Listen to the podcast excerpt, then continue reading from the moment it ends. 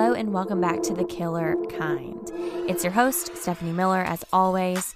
I hope you're doing really well. Now, this week, I have something a little different for you guys. Today's episode will cover two different cases, and I'll explain why because I don't normally do this. Obviously, I don't think I've ever done this before. So, the second case that I'll be covering is just too good not to share. It involves basically three idiot criminals, but the main one being a dumb husband. I won't give any details right now, but just so you know, you're going to laugh a little bit. You're going to be also frustrated and annoyed at the end as well, just like always, just like most of the cases I cover here recently, it seems like. Um, now, this case really didn't have a ton of information, and I knew it would be a pretty short episode if I covered it just that one by itself. So that's why I'm going to throw in another case for you as well. Both are interesting. I think you'll enjoy them both, but not enough information on either one for me to put like a 30 plus minute episode out there. So now, before we dive into those two cases, I have to announce that I'll be going back to episodes every two weeks instead of once a week because I just feel like it's taking too much of my time away from my family. So I need that two weeks to kind of take my time with it and make sure I get out a good episode for you guys, as well as spending enough time with my family as well. So I'm sorry to those that were dying for me to have weekly episodes. It's just way too hard for me, and I hope that you understand. Um, with me having a full time job and a beautiful family, I want to make sure my time is not taken away from them. And I want to make sure I get good episodes out for you guys because I do feel like I'm more rushed. And so I rush episodes instead of giving you good quality cases every week. Plus, I hate inconsistency, and I've been super inconsistent with episodes lately, so I want to get back on track.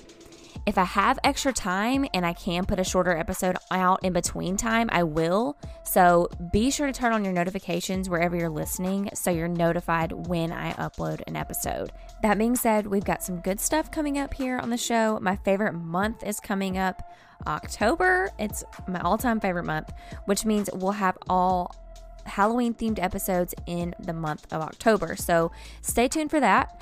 I'll be working on some Halloween music for those episodes, among other things. So be sure to head over to the podcast Instagram to stay up to date on everything. That's at killer.kind.pod. So be sure to check it out. So, with all of that said, let's get into today's cases, kicking it off with the murder of Jason Harper.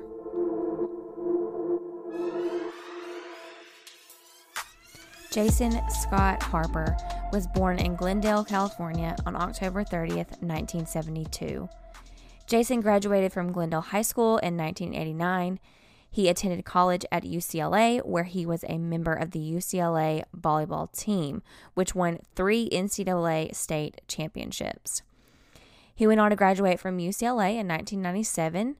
Then he continued his education by earning his master's degree in education from Chapman University.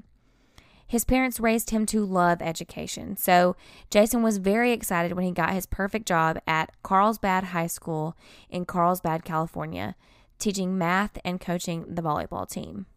His coworkers called him a gentle giant. He was a big guy with a soft heart, especially for his students. He was an exceptional teacher. Actually, one of his students said that she actually enjoyed his class but had never liked math before and his students always had a higher pass rate when in his class. Just wonderful at his job, a wonderful guy in general. Now, it wasn't long after college that Jason met a beautiful blonde by the name of Julie Elizabeth Syak. Julie was a Harvard grad and her family came from money. You know the cheesy story beautiful rich girl meets a guy from a blue collar family. And Julie was definitely your typical spoiled rich girl who wanted it all. She really wasn't sure she wanted to marry someone who was just a teacher, but nonetheless, the two got married on November 4th, 2001. In just two short years, they moved into their dream home, which was in a gated community on Badger Lane. Houses in this community back in 2001 started at $400,000, which was obviously more than what Jason could afford at the time on his teacher's salary. But thankfully, for them, Julie still received an allowance from her father. So apparently, this nice new house wasn't a problem for them. The two went on to have three children two boys and a little girl. It was after the birth of their first child that Julie decided she wanted to be a stay at home mom. And this was not something that Jason necessarily wanted her to do. And this is when the two started arguing and really kind of where their marital problems began. After the birth of their second child is when things really started going downhill for Julie and Jason. Julie was diagnosed with an autoimmune condition that required her to take medication. By 2012, Julie was addicted to this medication. She had become a hoarder as well, and she had started spending their money on all kinds of things. Julie rarely came out of her room. Jason worked all day, coached volleyball. He'd come home and then take care of the kids, which at the time were one year old Josh, six year old Jackie, and eight year old Jake. Neighbors said that they would always see Jason out walking with the kids in the neighborhood. They'd see him pushing baby Josh in the stroller while the other two would ride on their scooters behind them. Now, one neighbor said that Julie was the quieter one, more standoffish towards others. And what neighbors couldn't see was what the house looked like. The house was a wreck apparently. Jason did as much as he could, working and taking care of the kids, and he couldn't keep up with his wife's hoarding problem. Julie was maxing out credit cards, taking money from Jason's bank account, and hiding it from him. And she was taking more and more pills daily. She was really getting out of control. 11 years into their marriage, Julie divided the master bedroom into two halves her side and Jason's side. Jason's side was well kept and clean, used for his office during the day, and he lay a spare mattress down at night to sleep on. While Julie's side of the room was a disaster zone, the floor was covered with clothes, bags, and bags of prescription pill bottles, and just junk everywhere. It's safe to say that the two were at their breaking point. And how much longer could the two go on like this? Well, at around 11 p.m. on Tuesday, August 7th, 2012, the Carlsbad County Police Department received a call from an attorney by the name of Peter Pfingst, asking them to conduct a welfare check at the Harper home. This Peter guy tells Lieutenant Bruce May that he needs to conduct a welfare check, and when asked why, he just said, You'll see when you get there, and you'll need a warrant. So, with warrant in hand, police arrive at the family home at around 11:16 p.m. on that Tuesday night. The house appeared empty. There's no sign of Julie, her three children, nor Jason at first. Police make their way room by room, searching for anyone at all. And that's when they enter the master bedroom and discover the lifeless body of Jason Harper. He is lying face down on the floor, with a sheet, a pillow, and a duffel bag had all been piled on top of his body. The house was cluttered, so police originally thought it was a home invasion gone wrong, but there didn't appear to be any sign of a break in.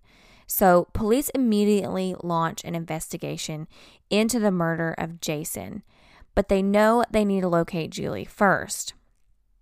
The following day, police track down Julie and the three children at Julie's father's house. They arrest her on the spot in connection with Jason's murder for obvious reasons. It was later determined that Julie Harper met with her attorney, Peter Pfingst, on August 7th, 2012, from 4:15 p.m. to 6:45 p.m. During this meeting, Julie told him that she had shot and killed her husband, Jason. Peter instructed his client to preserve the murder weapon, but Julie said she had already buried the gun and couldn't remember where. Not sure why it took Peter Pfingst over four and a half hours to call the police about what he had been told, but luckily he did. Two years after Jason's murder, Julie goes to trial in the fall of 2014. Julie was charged with first degree murder, and the jury ends up finding her not guilty of first degree murder. However, jurors become deadlocked on whether lesser charges should be filed. So the judge declares it a mistrial. In 2015, her retrial takes place where she was being charged for second degree murder. Now, a lot of secrets came out in both trials, but the retrial brought a lot more emotion. Julie's defense team from the beginning said this was your typical battered woman trying to defend herself situation. Julie's sister took the stand and and said that things had gotten pretty bad between the two and they were definitely headed towards divorce. In a cell phone recording online, Jason can be seen holding one of their sons and yelling at Julie about how he doesn't want to enable her horrible spending habits and her terrible credit score. Now, I don't know what to make of that video. Um, you can probably find it online if you search um, Julie Harper or Jason Harper on YouTube. But I mean, first of all, we're getting it out of context. There's there's really just a short clip of him yelling at Julie, holding one of their children, which I never condone. I never agree with.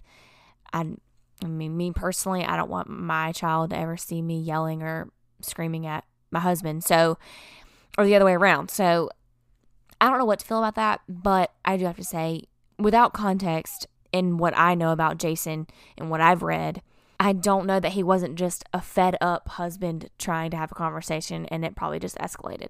So I'm not saying this means that he was some horrible husband, but I wanted to kind of put it in there for you so that you understood kind of where they were at in their relationship, if that makes sense. Now, Julie does take the stand at her own trial, and she tells the story of how her husband ended up dead on the bedroom floor. She said, On the morning of August 7th, the two were in a heated argument because she had apparently removed a piece of Jason's computer so that it wouldn't work. Um, don't really understand that. Not sure exactly what that could have been, but instead of trying to fix it, Jason said that he would just go buy a new one. Now, at some point that morning, Jason finds out that Julie had actually messed with the computer, and apparently she had been known to play these stupid games with Jason before. For what reason? I don't know. I don't know what she was getting out of that, but it's just odd, in my opinion. If you watch her on the stand, she's just a strange character in general, in my personal opinion. But, anyways. Now, their three children were downstairs watching TV while the couple were upstairs arguing. While on the stand, Julie claims that Jason grabbed her by the arms and started shaking her. And at one point, Jason said he was going to actually kill her. Moments later, Julie grabs a gun and fatally shoots her husband. But she said it was an accident. She claims that even though she shot him, she was still worried he would come after her. So during the second trial, it comes out that five days before the incident, Julie filed for divorce and withdrew $20,000 from the couple's bank account. Julie also claims that Jason had raped her multiple times in the past, and on the day of the murder, she felt he was going to rape her again when he was coming towards her during the argument. She said that is when she shot him. Julie's battered woman story seems legit, honestly. I mean, based on what she said on the stand. Although nobody ever believed Jason would hurt Julie like she claimed. But it's Julie's actions after the shooting that raised plenty of suspicions. The biggest issue being that she never called 911. Instead, she covered her husband's body with various items and then takes the kids and leaves. Some reports say she even took her kids out for a casual breakfast afterwards, then dropped them off at her sister's house, which afterwards she went to her dad's house and the two clearly discussed what she needed to do. Because we know she called her lawyer first, but one thing investigators found at her dad's house was a getaway bag of sorts that contained her and her kids' passports and a lot of money, assuming it's the money that she withdrew from the bank account. In the end, Julie was found guilty of second degree murder and was sentenced to 40 years in federal prison.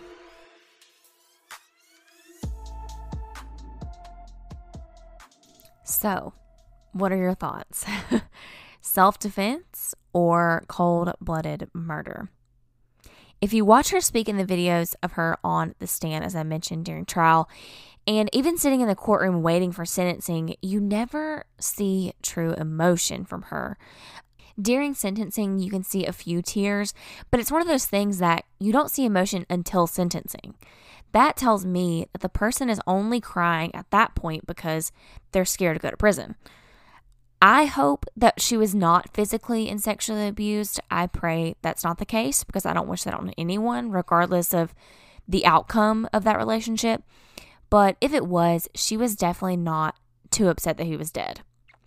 Which, if you're battered and beaten, I can't blame you, but you also can't murder people just because they hurt you. So, I don't know what to feel about this, so I'd obviously love to know your thoughts. Head over to the Instagram page and comment on today's episode, post, and let me know. Now, this next one was one I just had to share. If you are a True Crime Daily fan, then you heard this story about a couple weeks ago on their podcast. I heard it and thought this has to be shared. This is one of the most bizarre cases I've ever heard. So let's just go ahead and get into the wild story of Lawrence and Schanda Handley.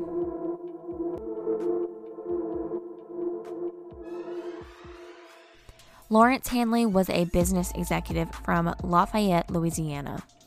Lawrence was a millionaire by the time he was 30 years old. And as with many millionaires, Handley had a limited public presence on social media, so I was unable to find a lot of information about him personally prior to the crime, but I do know that he helped launch companies that sold vitamins, energy supplements, and calcium cream. Not sure what that is. Now, it didn't take long for the fortune and fame, if you want to call it that, to get to him. Lawrence quickly became an alcoholic in an interview in 2018, Lawrence said, You give someone like me too much money and no accountability, it's a recipe for disaster. Which, how about foreshadowing there? He definitely gives me the Wolf of Wall Street vibes, but a little less Leonardo DiCaprio looking. now, he did try turning his life around by going to rehab for his alcohol abuse, which appeared to work, and he ended up starting his own rehabilitation company, founding the Townsend Recovering Treatment Centers, which were all over the Southeast. And by 2015, the recovery centers were doing so well, in fact, that he took a $20 million offer to sell them. Lawrence and his wife, Schanda, who got married in 2006, were also pillars of their community as well. They ran the Handley Family Foundation, which focused on fundraising for poor children, cancer patients, and young professionals hoping to become more involved in their community. Lawrence Handley's Facebook page described himself as, quote, an eternally optimistic serial entrepreneur who believes that nothing is impossible with God. His Facebook page showed photos of a happy husband and wife doing CrossFit competitions and celebrating family, celebrating Mardi Gras, and just all around a happy looking couple. But something changed between the two, or maybe Facebook painted a false picture. You don't say.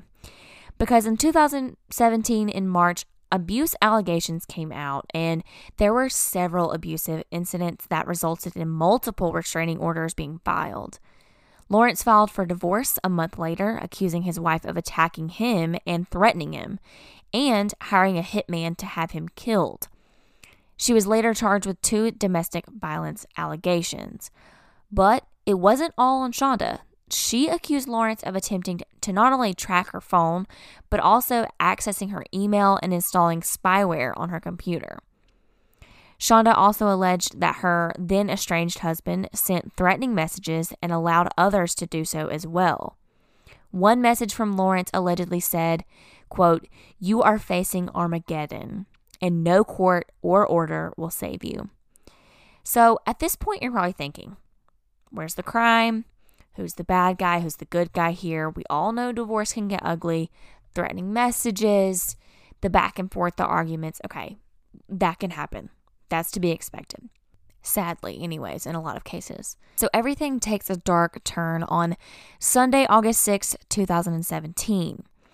At the family home in Lafayette, Schanda was hanging out with her 14 year old daughter and their next door neighbor, Michelle Chasin.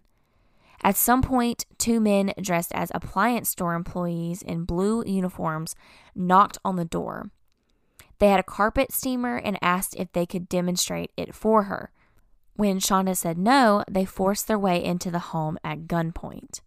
One of them handcuffed the daughter and the neighbor, while the other handcuffed Schanda and placed a bag over her head and then forced her out the door and into the van they were driving.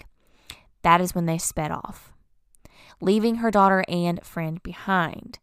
Now, as the two men were driving, supposedly they were threatening and hitting her, essentially abusing her the whole time she was in this van. The three were headed east on Interstate 10 towards Baton Rouge when they ran into some traffic. An overturned piece of equipment caused a major traffic jam. So, in a panic, the driver decided to drive on the shoulder of the road. Now, what do you think is going to happen next? You can probably guess that driving down the shoulder of the road during standstill, traffic is a risk of you getting spotted by police and being pulled over. So, sure enough, a cop pulls over behind them and starts chasing them. As they're trying to get away from police, they turn off the interstate at Port Allen and head into an industrial fabrication facility. The van hits a dead end and gets stuck in like a muddy, swampy area. At this point, the two men ditch the van, leaving Schanda behind in an effort to escape police. But there is basically nowhere for the two to go. However, they decide to jump into the Intracoastal Canal, which was yards away from where they ditched the van. Unfortunately, both men drowned in the canal. Their bodies were found less than a day later, and a gun that authorities believed belonged to them was found in a nearby pipe. Now, the Abbeville Parish Sheriff's deputies searched the van and found Mrs. Handley handcuffed inside. Police begin to search for Mr. Handley and they find him four days later on August 11th, held up in a hotel room in Slidell, Louisiana, near New Orleans. According to court records later released, Lawrence was apparently attempting to charter a plane in the hopes of evading authorities. He was immediately arrested, luckily. Schanda later recalled how the officer who initially spotted the van actually thought the van was stolen, which led him to follow the car on the road in the first place. He didn't know anything about the kidnapping. So the officer told Schanda that there was a moment there where he wasn't sure he was going to pursue the van, but thankfully he did. So, come to find out, Lawrence Handley met the two abductors, Sylvester Bracy, 27, and Arsenio Haynes, also just 27 years old, in Mississippi. He hired them to kidnap his estranged wife. He offered them 19 gold bars as payment. I mean, what is this, Outer Banks? Who does that? Anyways, the plan was to have her driven to a camp near Woodville, Mississippi but authorities said that what Mr. Handley had planned to do after that was unclear. I think it was pretty obvious, in my opinion, what he wanted to do with Schanda. But during the investigation, Lafayette Police Department Detective Jared Eastray found video of Lawrence planning the kidnapping, as well as a checklist he had made. Idiot. Authorities were also able to trace who purchased the handcuffs and who rented the getaway van from Enterprise Rent a Car, both of which were Lawrence Handley. Don Knecht, a prosecutor with Louisiana's 15th Judicial District who worked on the case, told the Washington Post that the evidence in the case was overwhelming. He also said, quote, Mr. Handley might have been a good businessman in his day, but he is not a good criminal, which is pretty funny, I have to say. Lawrence Handley's attorney said he's thankful that no one outside of the two men who drowned was seriously hurt in the kidnapping plot. And my only comment to add to that is yeah, may not have been physically hurt, but Schanda Handley will forever be emotionally scarred from this, I'm sure. His attorney went on to tell the New York Times that Mr. Handley was not thinking clearly when he plotted to have his wife kidnapped because he was high on methamphetamines and cocaine which, yes, we all know the effects that drugs can have on someone's brain. However, he bought the handcuffs, he rented the van, he was seen on video meeting with and putting the plan in place with these two random guys. He could have stopped at any moment. He could have stopped at everything at any time. He knew exactly what he was doing. So for him to say he wasn't in the right state of mind, when? When was he not in the right state of mind?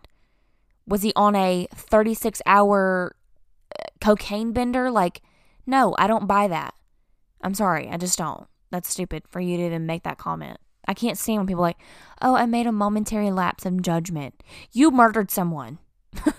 okay, you plotted against them, you had them killed. Like, no, you didn't have a momentary, like, you had several back to back. Don't give me that. And the kidnapping was not the first time Lawrence had faced legal troubles before.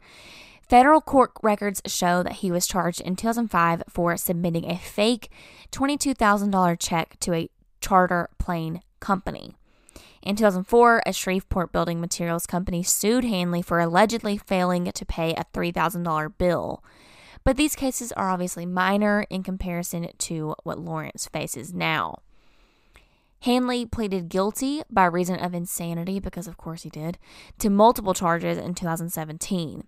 However, in 2018, a judge deemed he was mentally competent to stand trial.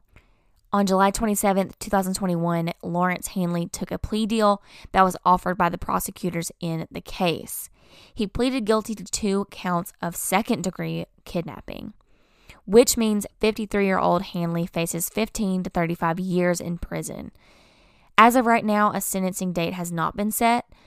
And under the plea deal, Lawrence avoided a charge of aggravated kidnapping, which carries a mandatory life sentence, which tells me that he's 100% guilty of the crime. He's smart to take the plea deal, but it's sad that he could have such a low sentence for what he did. In an interview, Schanda Handley said it was really unfortunate that Lawrence would not face life in prison. She said, quote, My hope is when he's sentenced, he is given the 35 years. She said, I think my life, my freedom ends when he gets out, which is just a terrible way to have to think, but I don't blame her. I would definitely feel the same way. Attorney Kevin Stockstill said he hoped the plea deal would allow Mr. Handley to live a reformed life after prison, adding, Mr. Handley did a lot of good things in his life. You have to consider the good things in his life. You have to consider the good he's done, especially when he's been sober. Stockstill also said, We just feel it's a fair result. It's a fair resolution of the case. Mr. Handley was able to accept responsibility. Hopefully, it gives the victims some closure and it doesn't put them through a trial, which would have been a pretty stressful event. Having them relive these events was not something we wanted to do. Okay, you know I've got thoughts. Now, that doesn't just piss you off. I don't know what does. I'm pretty sure Schanda would have been just fine reliving that nightmare if it meant she could have put Lawrence behind bars for the rest of his life, not 15 to 30 years. I'm sorry, but that's ridiculous and infuriating. It shouldn't be about being fair in a kidnapping case. The man planned on killing his wife. There's no doubt in my mind about it.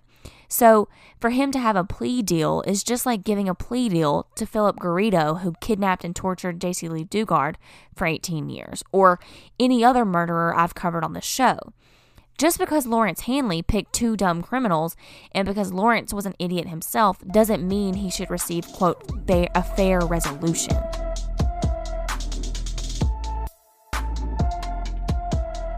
Sorry, y'all, got a little fired up on both of these today. But you know how I feel about this case. So just because plans don't play out, and just because they raise some money for some people, doesn't mean potential killers should be praised or given a fair chance. So, what are your thoughts about both of these cases? I would love to know. Let me know if you're as fired up as I am. Leave it in a review wherever you can, or comment on today's episode post over on the Instagram page. I would love to know your thoughts. With that said, I hope everyone has a fun and safe Labor Day weekend. I'll be back here in two weeks for another episode. Until then, stay safe out there, guys. Talk to you soon. Bye.